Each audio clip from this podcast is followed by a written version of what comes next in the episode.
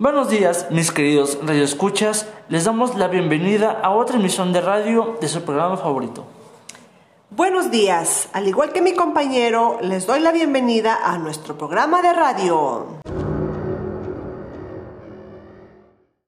En este día hablaremos de un tema interesante llamado la cultura griega.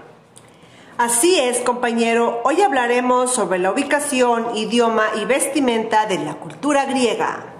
Empezaremos con la ubicación.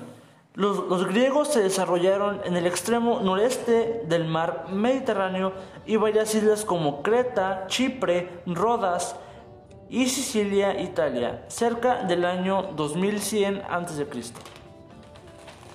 Seguiremos con el idioma de ellos que era principalmente el griego antiguo y el latín.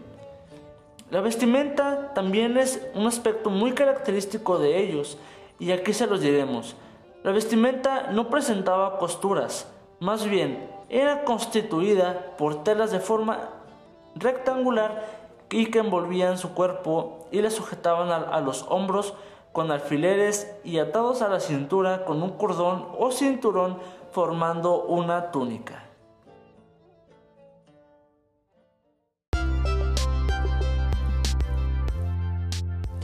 Muchas gracias compañero por la información y a todos los radioescuchas que están en sus casas apoyándonos en este proyecto.